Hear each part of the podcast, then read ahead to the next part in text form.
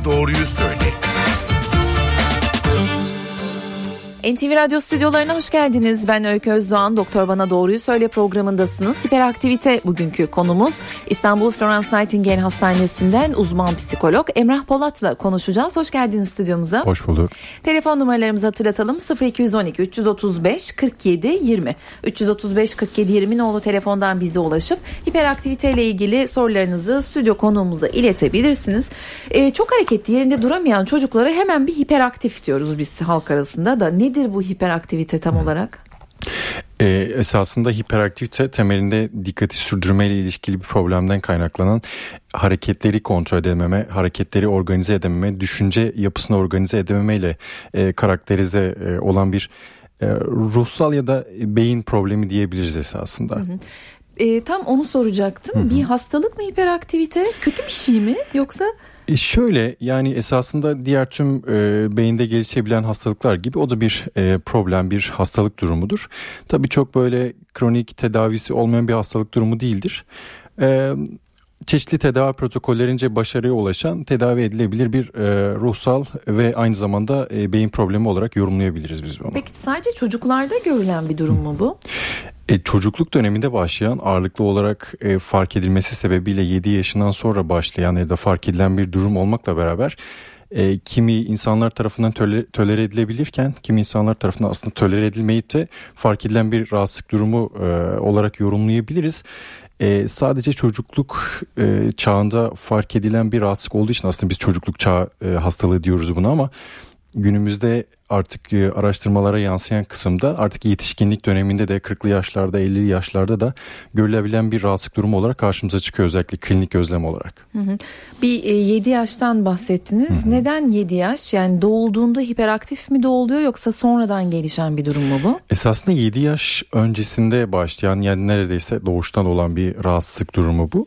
E, 7 yaşından sonra fark edilmemesinin sebebi birazcık daha profesyonel ortamda gözlemlendiği için yani okula başladığı için okuldaki öğretmenler ya da e, bu alanında uzman kişiler tarafından gözlemlenip yorumlandığı için biz 7 yaş e, sınırını koyuyoruz. Aslında 7 yaştan önce de deneyimli anne babalar varsa 7 yaştan önce de fark e, ortaya çıkabilen bir rahatsızlık durumudur. Peki neden olduğunu biliyor muyuz hiperaktivitenin? E şöyle nedeni net olarak araştırmalarca ortaya konulmuyor ama e, birkaç varsayım var bu anlamda. Özellikle nörotransmitterlerin yetersiz olmasına dayalı olarak bir e, yani ileticilerin aslında yetersiz olmasına dayalı bir hastalık durumu diyoruz.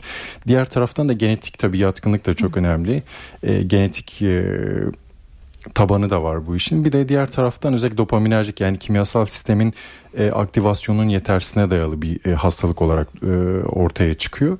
Tabii net olarak nedeni nedir e, kısmında henüz soru işaretleri çok çok fazla net ortaya koyan, e, konan bir e, durum yok maalesef şu anda. Telefon numaralarımızı hatırlatalım dinleyicilerimize 0212 335 47 20 335 47 20 nolu telefondan bize ulaşıp hiperaktivite ile ilgili sorularınızı stüdyo konuğumuz uzman psikolog Emrah Polat'a sorabilirsiniz. Son yıllarda sanki hiperaktivitede bir artış varmış gibi e, görünüyor. Böyle bir şey var mı gerçekten neden? E şöyle e, özellikle eski dönemlere baktığımızda biz hiperaktivite ya bu dikkat eksikliği hiperaktivite bozukluğu konusunda çok e, bilgimiz çok deneyimimiz yoktu ne yazık ki.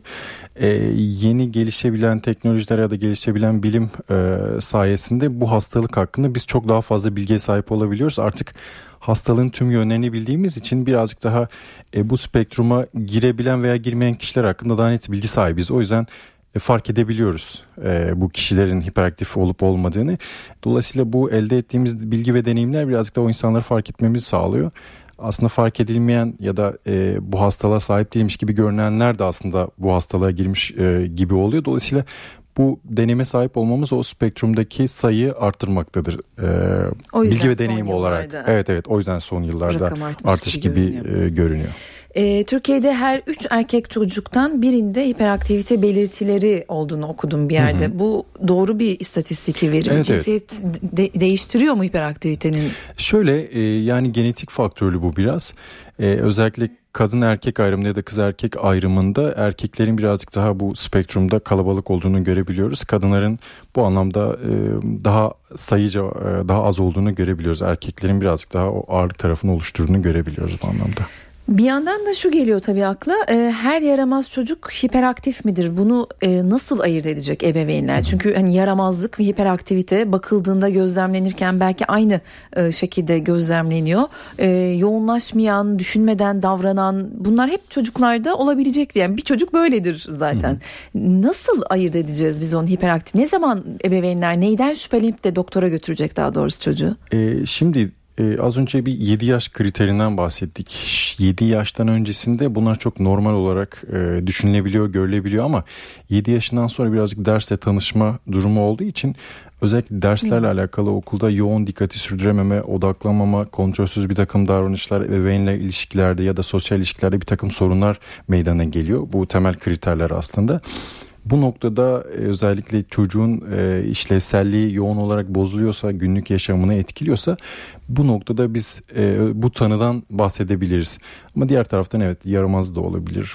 Biraz aktif de olabilir. Bu birazcık davranış paternli bir şey, birazcık psikolojik bir şey de olabilir ama yoğun olarak birazcık daha başarı düzeyinde eğer düşüklük varsa, odaklanma güçlüğü varsa, e, sosyal problemler varsa, ebeveynle ilişkili ilişkisel problemler varsa birazcık daha bu tanıdan bahsetmek e, faydalı olur. O zaman 7 yaşın altında hiperaktif e, vite tanımı konan çocuk yok gibi bir şey. Çok az. Bu oran çok az. Yani özellikle bu oranda yer alanlar da e, özellikle mesleki olarak deneyimi olan e, ebeveynlerin çocukları oluyor çoğu zaman.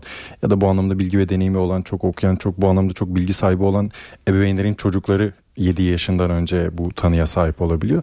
E, ama diğer taraftan bu anlamda e, bilgi ve deneyimi olmayan anne ve babalar e, çok e, tanı alma kısmı 7 yaşından sonraya bırakılıyor maalesef. E, genetik dışında bir risk faktörü var mı? Yani şu şu özelliklerdeki anne babanın belki çocuğunda Hı. görülme sıklığı daha fazla gibi bir bilgi? Sebepleri arasında özellikle e, zor doğum e, ya da bununla beraber hamilelik döneminde alınan ilaç, sigara, alkol veya herhangi bir travmatik bir süreç e, biraz bu çocuğun diğer çocuklara oranla bu tanıyı alma oranının yüksek olduğu araştırmalara yansıyor.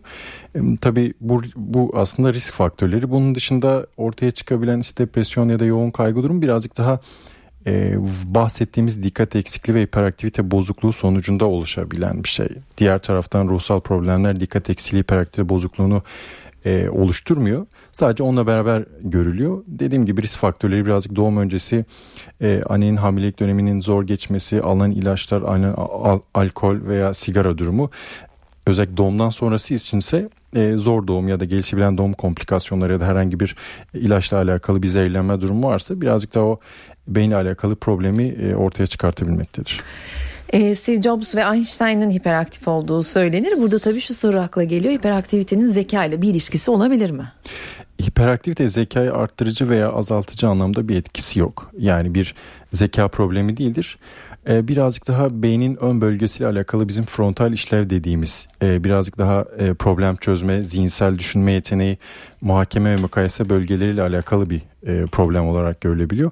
Bu direkt çok bu anlamda hastalığı olan bir kişinin çok zeka seviyesinin düşük olduğu veya yüksek olduğu anlamında değildir.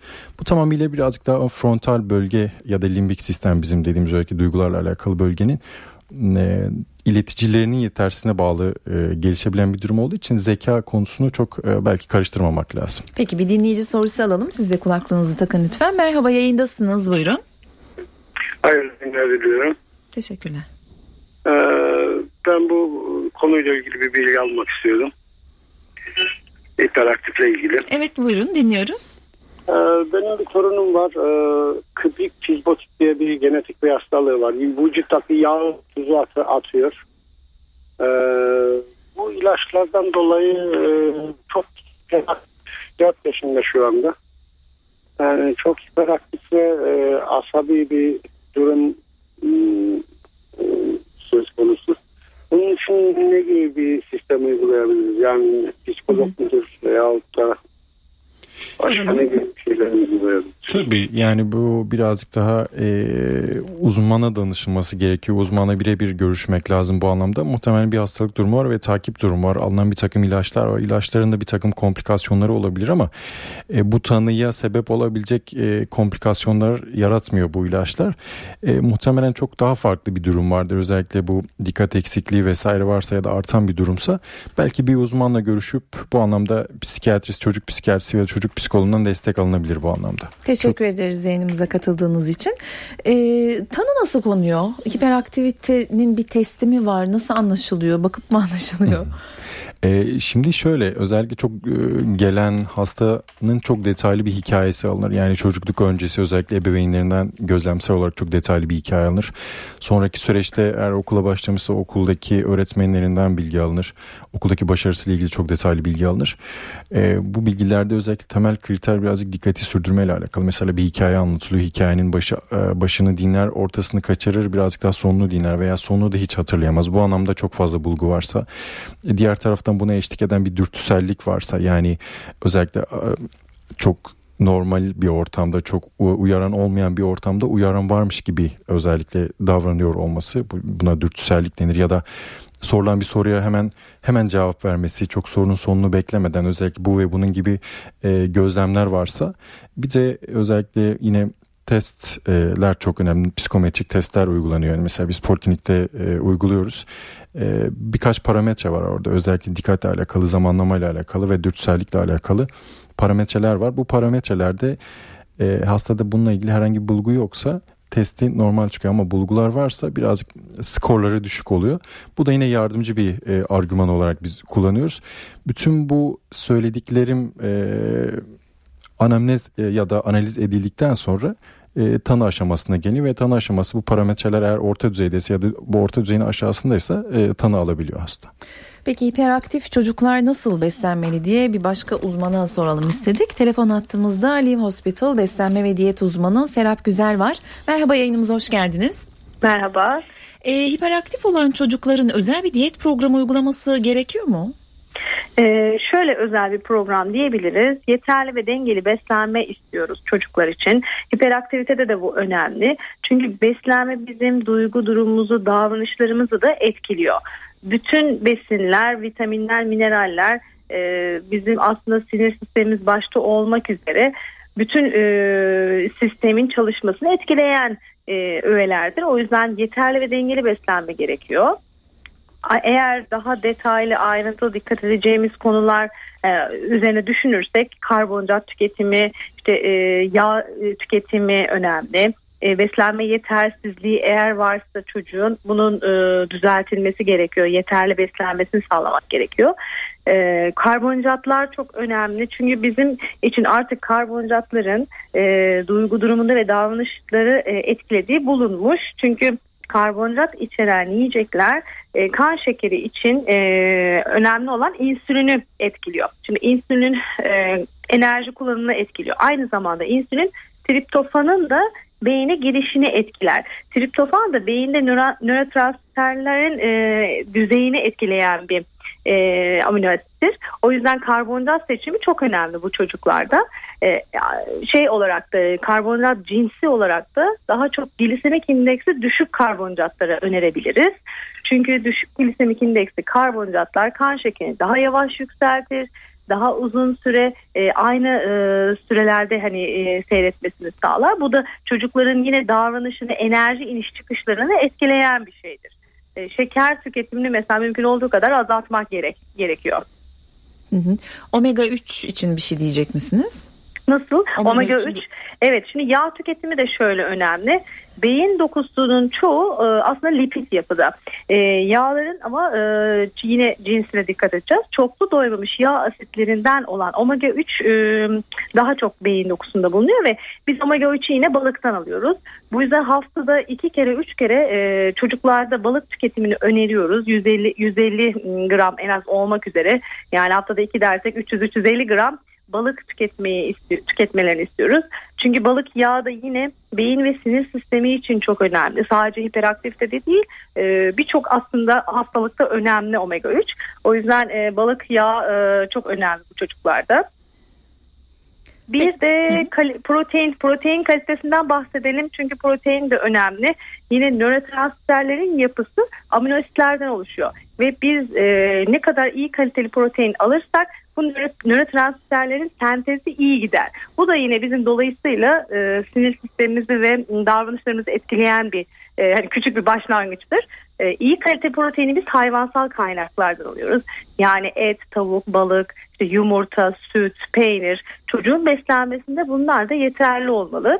E, aslında en önemli dikkat edeceğimiz karbonhidrat seçimi, balık yağı ve iyi kalitede protein olması. Peki çok teşekkür ediyoruz yayınımıza katıldığınız için. Bir şey değil iyi günler. İyi günler. Live Hospital beslenme ve diyet uzmanı Serap Güzel telefon hattımızdaydı.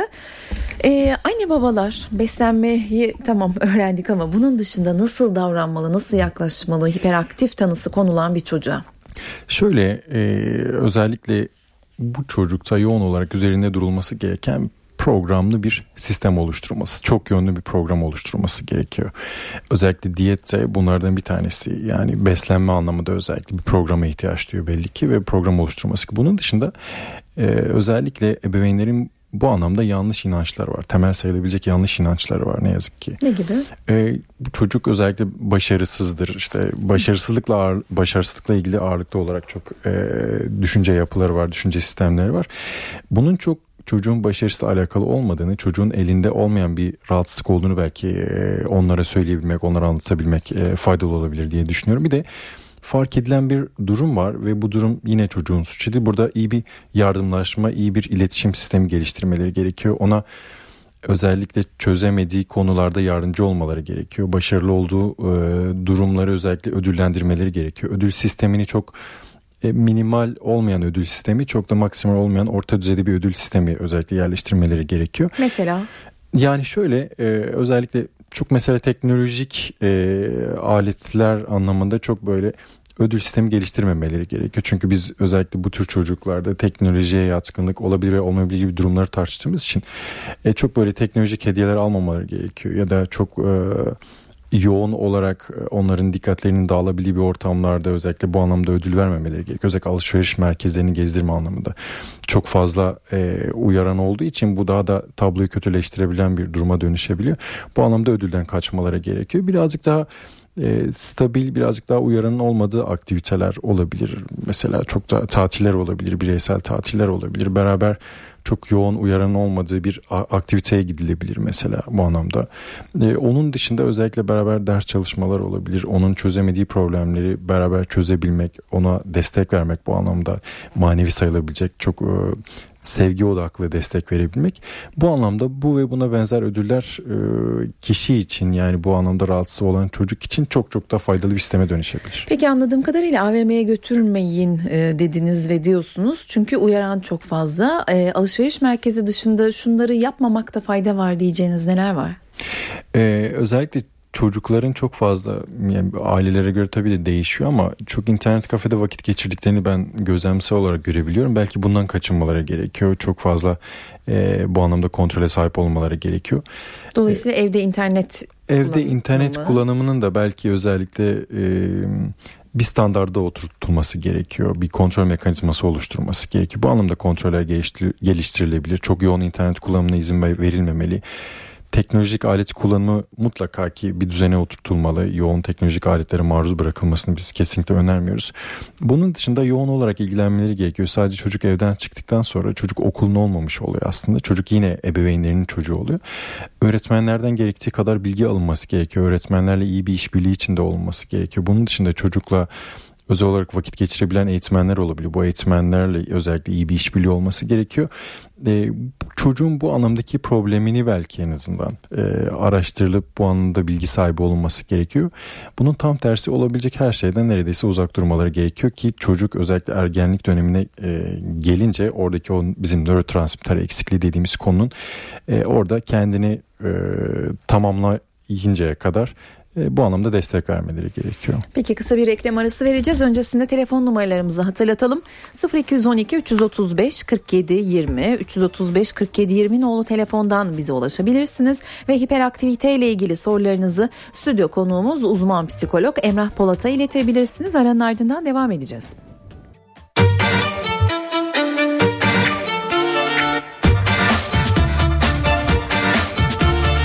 Bana Doğruyu Söyle devam ediyor.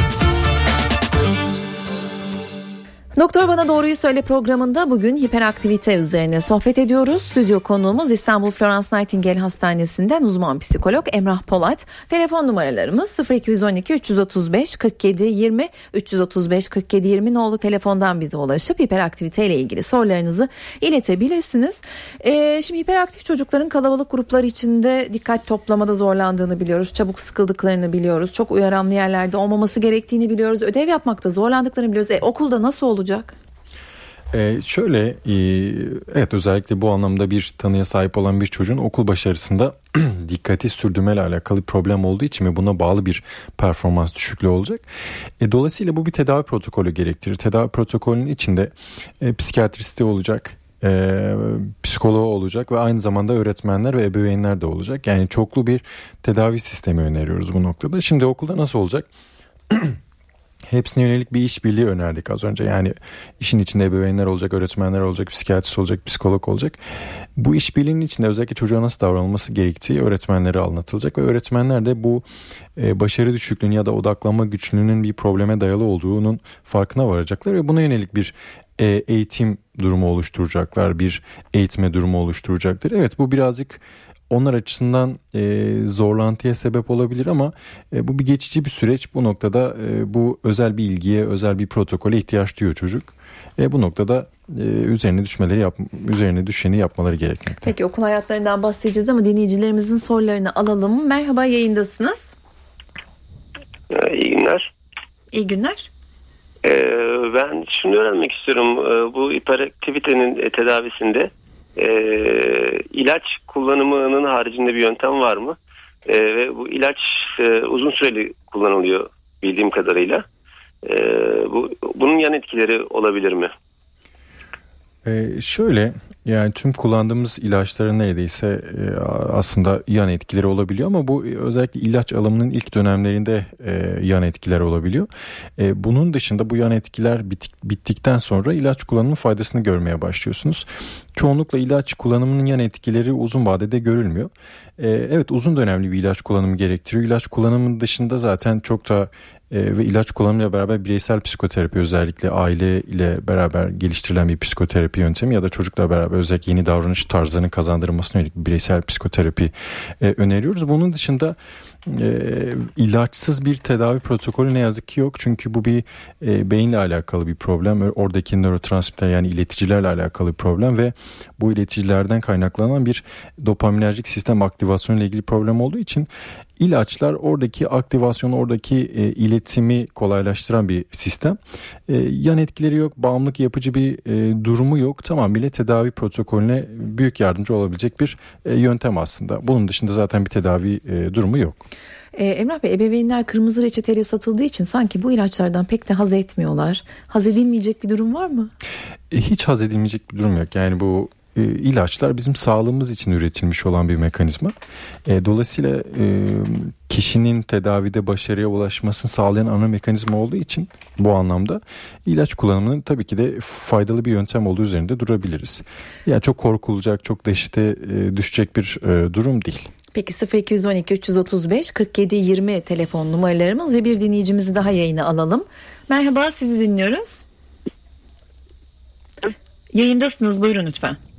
E, hanımefendi e, biraz önce e, beyefendinin bahsettiği o eğitim e, sürecinde gerek psikolog desteği, psikiyatri desteği ve e, öğretmenlerle ilgili iletişimimiz sağlıklı tutamadığımız için e, çocuğum okuma e, hayatında tek başarı, dediğiniz başarıyı elde edemedik. E, e, bağlantıda problem yaşamaya başladık dediğinizi tam olarak anlayamadık. E, son cümleyi tekrar edebilir misiniz? Peki zaten dinleyicimizi artık hiç duyamıyoruz. E, tekrar aramanızı rica edelim. Diğer dinleyicimizi aldık yayına. Buyurun lütfen. Alo. Merhaba. Merhaba. Buyurun sorunuzu dinliyoruz. Yayındasınız. Ee, iyi günler öncelikle iyi yayınlar diliyorum. Ya ben hocama şunu sormak istiyorum. Benim ikiz çocuklar vardı. Şu anda 17 yaşındalar ikisi de. Kız çocuğu çok hareketli, yerinde hiç durmuyor ve çok e, çabuk sinirleniyor, asabi oluyor. Bunun beyninde de bu anakroid çist diye bir ufak bir çist de tespit ettiler. Acaba ondan mıdır? Bu hiperaktif midir? Yani veya tanısını hiç koyamadık da ne önerir hocamız? Hiperaktivite dışında gözlemlediğiniz bir şey var mı? Özellikle dikkatinin yoğun bozuk olduğu, dikkatini sürdürme ile alakalı bir sıkıntı oldu. Galiba e, hattan aldık dinleyiciyi. Şimdi e, 17 yaş e, önemli bir yaş. Yani bu noktada çok böyle e, varsa eğer bu dönemden önce muhtemelen daha ortaya çıkardı. Gözlemlenebilir bir şeydi. Beyindeki araknoid ikisi de özellikle dikkatin bozukluğuna bazen sebep olabiliyor. Tabi bu noktada bireysel olarak bir psikiyatristten ya da bir nörologdan destek almakta fayda var. Diğer dinleyicimizi aldık yayına. Buyurun. Alo iyi günler. İyi günler. Ee, benim bir oğlum var. Ee, 4,5-5 yaşı arasında. Ee, bazen dikkatini topluyor ancak bazen onun düşüncelere ya da hayallere daldığını böyle dal, dalmalara şey yaptığını düşünüyorum. Ee, bunun herhangi bir şey var mı etkisi var mı acaba ileride bir dikkat eksikliği ya da şu? Yani konuştuğumuz şey mesela bir şey konuşurken bazen o düşüncelere dalıyor ve dinlemiyor. Başka bir şey cevap veriyor kendi kafasında düşündüğüyle ilgili. Tabii bu bahsedilen şey çok anlamlı bir şey. Özellikle e, anlatılan bir şey, anlatılan hikayeyi çok başını dinleyip sonradan araya farklı bir şey koyması, özellikle hayalleri dalması vesaire.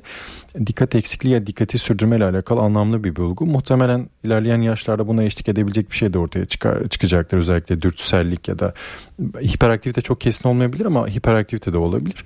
Tabii bu noktada e, bir sadece bu bulgular varken bir uzmana danışması gayet de faydalı olur. Diğer dinleyicimizi aldık yayına. Sizi dinliyoruz. Kolay gelsin. Rahatsız ettim. Kusura bakmayın. Estağfurullah buyurun bunun için varız. Ee, hocama bir sorum olacak. 8 yaşında bir oğlum var. Ankara'dan arıyorum ben. Ee, özel bir koleje gönderiyoruz. O okulda e, öğretmenleriyle konuştuğumuz zaman çok başarılı olduğunu, çok zeki olduğunu söylüyorlar. Ancak e, sabah 8.30'dan akşam 5'e kadar okula gidiyor.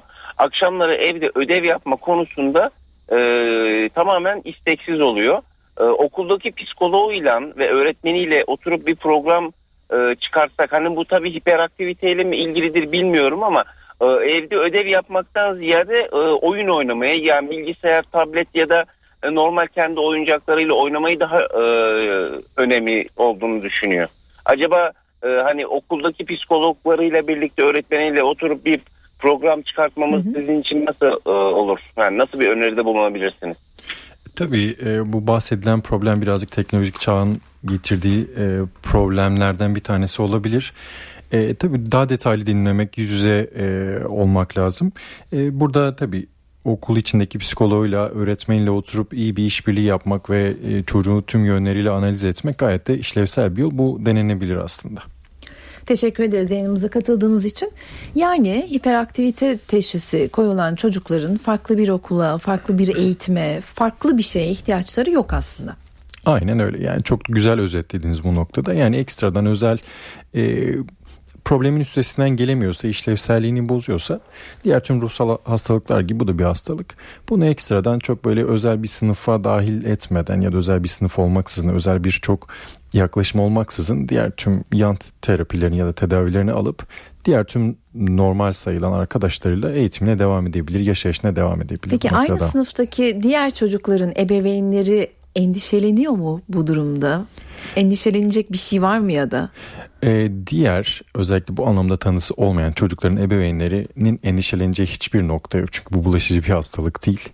E, bu tamamıyla çocuğun bireyselinde olan bir hastalık. Çocuğun dikkati bozuk, dikkati sürdürme anlamında bir sıkıntısı var.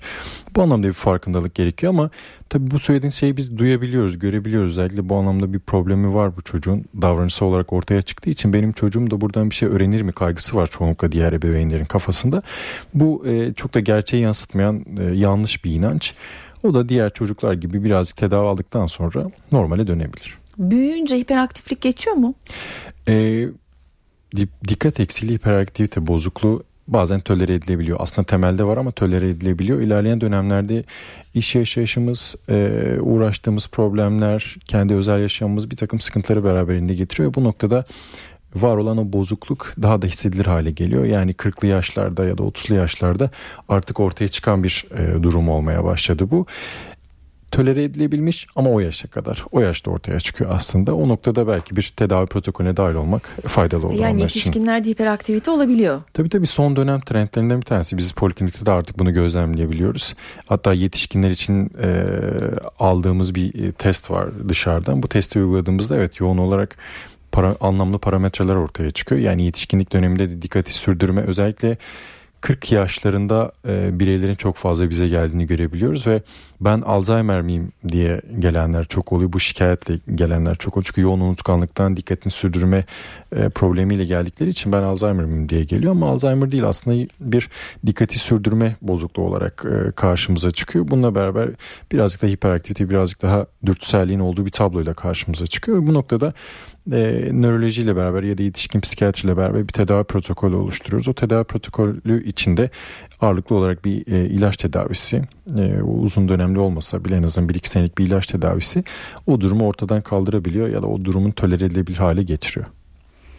Biz hayat karmaşasında yoğunluktan dikkat bozukluğu yaşadığımızı, unutkanlık yaşadığımızı düşünürken belki de hiperaktiflik yaşıyoruz o zaman. Aynen öyle. Yani çok zaten diğer durumlarla karşılaştırılabiliyor. Yani yoğun unutkanlık evet bir takım problemlerden kaynaklanan unutkanlık olarak karşımıza çıkabiliyor. Bu diğer durumlarla çok karşılaştırıldığı için ya da karıştırıldığı için çoğu zaman biz bunu fark edemiyoruz. Tolere edebildiğimizi düşünüyoruz. Dinleyicimizin e, sorusuna yanıt verirken bahsettik ama eklememiz gereken bir şey var mı hiperaktivitenin tedavisinde, ilaç tedavisi dışında? Tedavisi nedir? Şöyle e, birincil yaklaşım e, özellikle ilaçla alakalı bir tedavi protokolü bu yaklaşım var. Bir de bunun dışında özellikle ailenin ve e, yakın sosyal çevrenin bilinçlendirilmesine dayalı bir psikososyal yaklaşım var. Yani terapötik yaklaşım var. Çocuğun bazı noktalarda davranışlarıyla alakalı sıkıntılar olabilir. Yeni davranış tarzı öğretme anlamında belki bir terapi, terapötik yaklaşım olabilir. Bu iki tedavi yaklaşımı esasında yeterli. Zaten bunun dışında çok işlevsel olabilecek neredeyse bir tedavi yaklaşımı yok. Bu iki tedavi çok e, iyi bir işbirliği içinde tabii ebeveynler, öğretmenler, psikologlar, psikiyatristler bu çocuğun bu anlamdaki sıkıntısını ortadan kaldırabilecek bir e, duruma dönüştürebilirler bunu. Peki süremizin tam olarak sonuna geldik ama şu soruyu sormadan programı kapatmayalım istiyorum. Hiperaktif çocukların daha başarılı olabileceği alanlar, dallar var mı? İşte spor hayatında diğerlerine göre veya güzel sanatlarda, yaratıcılıkta diğerlerine göre daha iyidir diyebileceğimiz bir şey var mı? E, son dönemlerde yapılan araştırmalar birazcık bu çocukların e, daha yaratıcı olduğunu ortaya koyuyor aslında. E, anlamlı bulgular ortaya çıkıyor. Hala araştırmalar yapılıyor. Tam kesin bulgu olmamakla beraber ama okuduğumuzda en azından şunu anlıyoruz. Evet bu çocukların birazcık daha yaratıcı olduğu ya da yaratıcı dallara yönlendirilmesi gerektiğini e, düşündürüyor bize. Bu da bunun dışında evet spor dalları yani hareketlilik gerektiren spor dallarına da en azından yönlendirmek, yöneltmek faydalı olacaktır. Peki teşekkür ediyoruz yayınımıza teşekkür ederim. katıldığınız için. İstanbul Florence Nightingale Hastanesi'nden uzman psikolog Emrah Polat'tı bugünkü konuğumuz hiperaktivite üzerine sohbet ettik. Ben Öykü Özdoğan haftaya yeniden birlikte olacağız. Hoşçakalın.